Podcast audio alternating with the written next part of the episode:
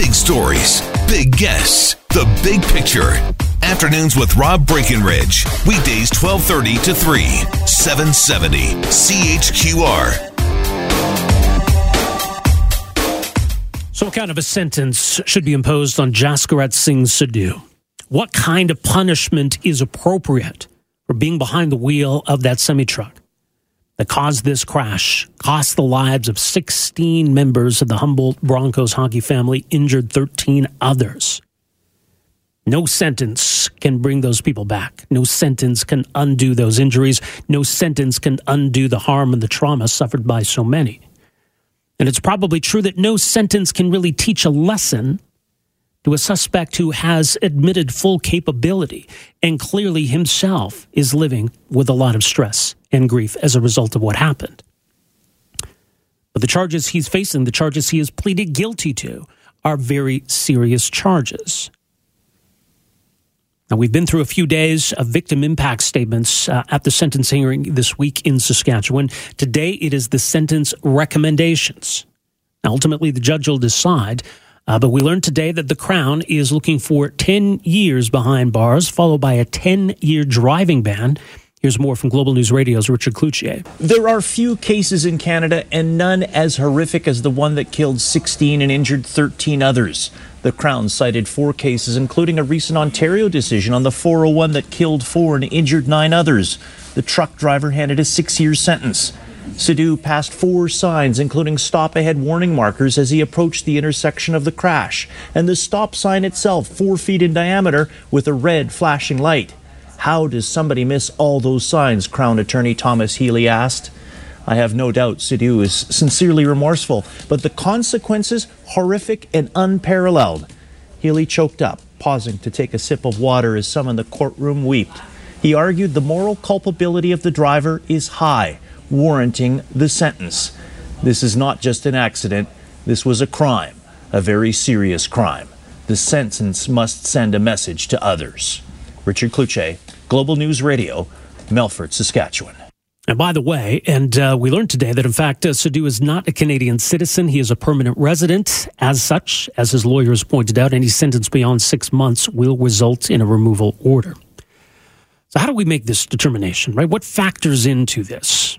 And people are going to have their own views, their own opinions, their own feelings. And, and maybe to some people, no sentence could possibly be long enough, given the impact.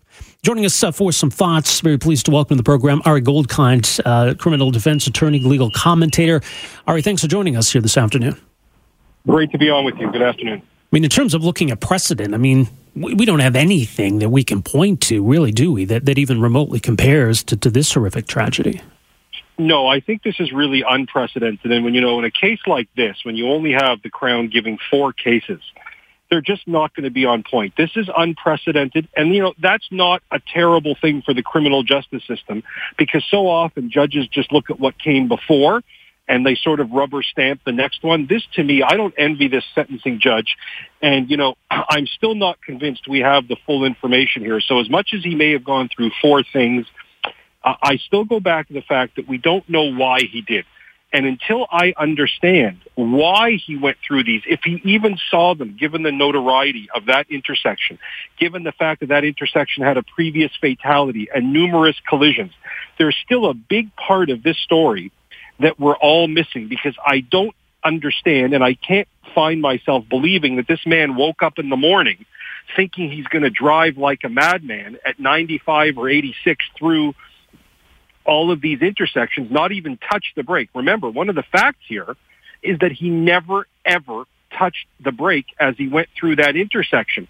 But he wasn't high, he wasn't texting, and he wasn't drunk. So to me, there's a big missing piece of this puzzle.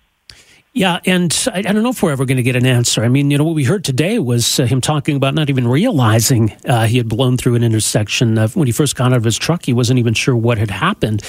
He wasn't on his phone. It wasn't anything like that. We know that. Uh, obviously, was not impaired. We know that. But beyond that, I mean, we'll for, forever be speculating, perhaps. That's exactly right. And that's why to use the term that, you know, since this happened and I've been discussing this across Canada, the, the, the word is accident. And, you know, as much as some people might say this is a crime, and I suppose it is because he pled guilty. But I still think this man had a series of defenses available to him. He instructed his lawyers to not be the criminal defense lawyers that us criminal defense lawyers are. He didn't want to put the families through the rigmarole of a trial. I think this was a very triable case for the Crown. I don't think it would be as easy to prove as people think. Civil liability, and what I mean by that is obviously being sued and uh, money and uh, insurance companies and suing the trucking company. But I'll tell you, in terms of whether this is a crime or not, until Mr. Sidhu says something that lets me know what was going on in his head, everything in his reaction suggests he didn't see these signs. They weren't clear to him. And you combine that with an intersection that was known to be extraordinarily dangerous. I don't envy this judge, but, you know, if he gets what the Crown is asking for, 10 years, I don't actually think the judge is going to give him 10 years. I think we're probably looking at something in the range of four to six, of which most Canadians should know that that means he'll do a third of it. But the takeaway, and I'm sure you noticed this, is that even the families of the deceased and the injured aren't out for blood, and I think that speaks to their character in a way that they're, but for the grace of God, go all of us. Mm-hmm. In terms of the judge's decision, now the, the Crown and the defense will make their case and the Crown will make their recommendation. How much does that weigh on a judge? Because the judge knows the law, the judge knows the case, uh, the judge will ultimately make the decision. So, how relevant then are these Crown and defense recommendations? Well, they're very relevant because what they do, just to make it make sense, is they give a judge a range. So the fact that the Crown isn't asking for anywhere near the maximum, just to make that make sense, the maximum is 14 years for every single death he caused pursuant to the criminal code. The fact that the Crown is asking for 10 then we find out what the defense is asking for. The judge is looking at something in that range. Now, technically, the judge can go outside of that range. That doesn't really happen, to be honest. Mm-hmm. So it puts a parameter or a boundary around it. But within that boundary, anybody who thinks what judges do is science rather than an art would be very mistaken. Now, some may look at this and say, okay, there's 16 counts of criminal negligence causing death. That's a 14 year maximum on each. So, you know, 14 times 16. But I mean, that's not how it works. And I mean, even though there are 29 charges, I mean, he didn't blow through that stop sign 29 times. So how do we factor that in? Yeah, that's right. So to make that make sense to people, because a lot of people say, well, why wouldn't he get 14 times 16? Every life is worth it. Here's the way it works, and hopefully this will make sense, and people will know the name Bruce MacArthur yeah. uh, in Toronto. And I'll make that link right now, which is because this was one accident, the way the law works is you don't do 14 times 16 because it's one accident. It's not like he, uh, it's not like he went out that day and did what you just said, had 16 goes through the stop sign. You compare that to a Bruce MacArthur, that's when you start looking at doing the eight times life or the eight times the parole and eligibility period because those are, for example, eight separate days of murders, eight separate plans to be a serial killer. That's where the law in Canada displeases some people, but given that it was one car accident, the 16 times 14 math is not going to happen. In terms of culpability here, by pleading guilty, Jaskirat Sidhu has accepted responsibility. Uh, at the same time, the company itself is, is facing some charges. I mean, can both be culpable if we accept that Jaskirat uh, Sidhu is responsible and we sentence him to prison? Does that alleviate the, the culpability on the part of the company at all, or vice versa? Uh, well, I don't think it alleviates it, but here's the part of the story that I don't think gets enough attention, and I'm glad that you asked your question, because if you look at the fly-by-night company that trains him, the fly-by-night companies involved here, they all shut down. They get shut down, then they open up under new names. They don't have proper logbooks. They don't have proper training. These guys drive fatigued without actually taking rest stops. That's pressure that comes from these truck driving companies that endanger all of us. This is the important takeaway. It endangers all of us who drive to work or drive kids to school or to daycare. And that is something that the Crown, I think, they could have gone down the criminal route by a charge called criminal negligence causing death. Now, it might have been much harder to prove, but the fact that these companies are only facing civil liability, and what that means in English is their insurance companies are going to be making big payouts. And as you know, when insurance companies make big payouts, all of us pay for that through our insurance or if the government pays through our taxes. So I don't like the fact, although I understand it, that Mr. Sidhu is the only man standing in a criminal court. I think you have to go far beyond just that crash and look at what led to all the factors that led up to Mr. Sidhu being behind the wheel on that day and either unbelievably fatigued or not complying with all the rules that you would hope trucking companies enforce. And we know in this case, were very poorly enforced. Now, the other element I mentioned at the outset is that he is a permanent citizen, so he would almost certainly be facing deportation after this. He would technically, but you know this is Canada, and uh, I know we don't have time to get into this real conversation. It is very difficult to deport people from Canada. This is a country where once you're here, you know, absent if you're an unbelievable first degree murderer, serial killer, not even a terrorist, do we export you? Uh, essentially, I think he will have very strong appeals. Although technically there'll be a removal order for him. Technically, he will be forced to go back, but it would not surprise me if some good lawyering uh, keeps him here, particularly particularly given his unbelievable show of remorse by pleading guilty. I don't have a lot of faith in the immigration system, but you and I don't have enough time to talk yeah, about no that kidding. today. Well, we appreciate the insight, Ari. We'll see how this all, plays out, but thanks for joining us here. My pleasure. Thank Much you. Appreciate it. Ari Goldkind, uh, criminal defense lawyer, legal commentator. Uh, so, some thoughts from him on uh, these recommendations, what we're likely to see. Now, the Crown was talking about uh, a range from you know one and a half to four and a half years. I'm not sure if that's their official recommendation, but that's what they're talking about. The Crown looking for 10 years. I mean, technically, it's possible that the judge could come back and say, no, it's, it's going to be 15 years. You guys are out to lunch. But in, in all likelihood, we're probably looking at something in between, maybe six to eight years. So is that enough? I, that's such a difficult question. Uh, look, given the magnitude of what happened, given the seriousness of the charges, given the importance of sending a message to society, 10 years does not seem like enough. I mean, if we're talking about the, the carnage, the magnitude of all of this, then there may be no sentence is long enough. It's probably not realistic, as Ari says. But I think 15, I, why isn't that realistic? 20, why isn't that realistic? All right, 974 8255. So, your thoughts on the sentence. There, there's also the question of what happens after his sentence. Now, he's going to be haunted by this for the rest of his life, obviously. He'll have a criminal record, he'll have a driving ban, may or may not be deported. Is there an onus on Mr. Sidhu? Is there an expectation that Mr. Sidhu find ways of making this right, find ways of paying a debt to society beyond sitting in a jail cell? Obviously, if we if we deport him, there's there's no opportunity to do that. If he's committed to that, Maybe there's the potential that some good can come of this, that his story can you know, be a lesson to others or a warning to others. Our number here, 403 974 8255. A lot more to get to uh, on the program today. Coming up after 1 o'clock, we'll talk a bit more about the uh, logbook aspect to all of this. What are we to make of these logbook errors and how important are these logbooks when it comes to truck safety? We'll talk about that after 1 o'clock. Later on today, the Supreme Court decision concerning abandoned wells. What does it mean? We'll get into that. Uh, Jason Markusoff from Maclean's joins us. He's got a great piece on a weird Groundhog Day story. Plus, joining us uh, today in studio, actor, comedian Jay Mohr. Jay is at the Laugh Shop at the Blackfoot Inn this weekend. Looking forward to that conversation. So, much more still to come here this afternoon. We're back with more right after this. 974 8255. Let's go to the phones. We'll start here with Jeremy. Jeremy, go ahead. Hey, Rob. Um, this just proves like a 10 year sentence is a joke. This guy should be going away for at least 20 and then when he gets out, send him back to India. But our justice system is geared for the criminal, not the victim. I've said this before in this show and I'll always say it. 10 years for killing 16 people and causing life altering injuries to other kids. 10 years? I mean, please. This guy obviously didn't want to slow down. That's why he blew the stop sign because he didn't want to take the time to slow down. He shouldn't have been driving.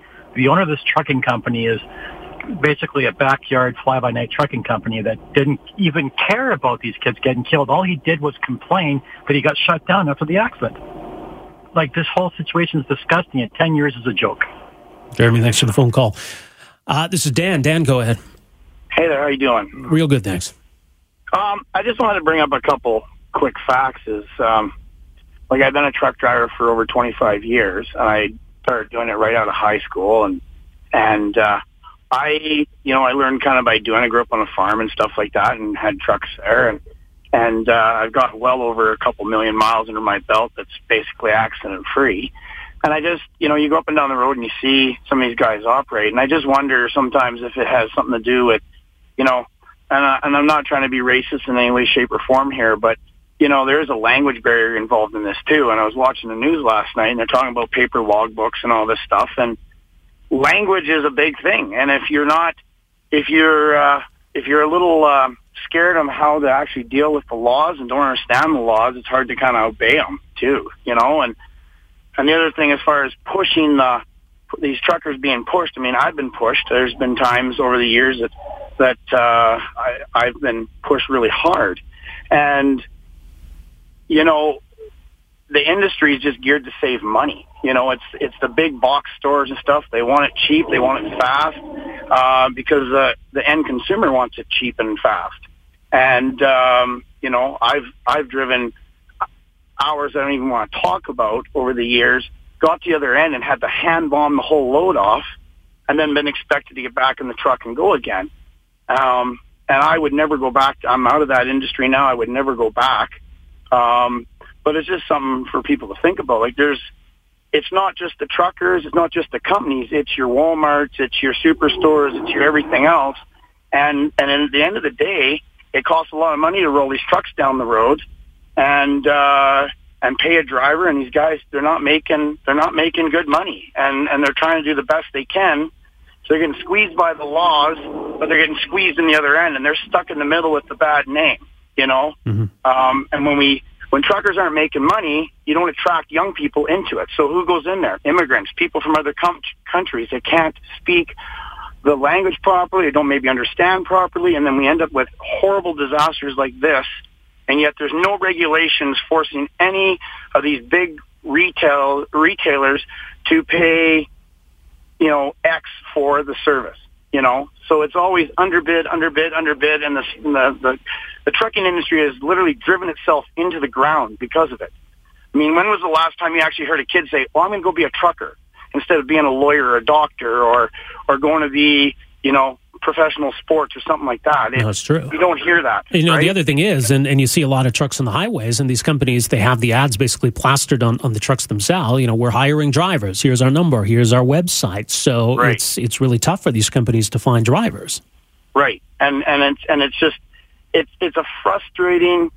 I my father and I used to own a trucking company, and and it's it's the safety regulations. You know, I believe there's always been good safety regulations and good companies respons- or operate responsibly under those regulations. But when you get people who don't understand or have only been in the country half a year or maybe even a year or less, it's pretty hard to um, to make them understand exactly how it's done. The other thing is too, if you've ever traveled in the United States compared to Canada, we used to do a lot of stuff into California and Texas. Truckers are actually almost revered in the States. Every place there's some place to stop, like McDonald's, friggin' any restaurant's got truck parking. Um, there's a lot of places that uh, that don't even allow trucks in their town.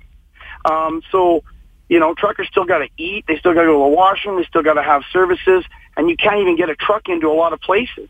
Um, yeah. You know, and I, I just I've been sworn at, yelled at, screamed at for just trying to get my product delivered to a place by just, you know, a, a regular passenger vehicle driver, right? And um, it's just the whole situation is so frustrating from sitting in the driver's seat of a big truck or even sitting in the seat of owning a company because you're pressured from both sides, right? There's law, there's what the companies want. If you don't do what the companies want, you don't or want, you don't get the business.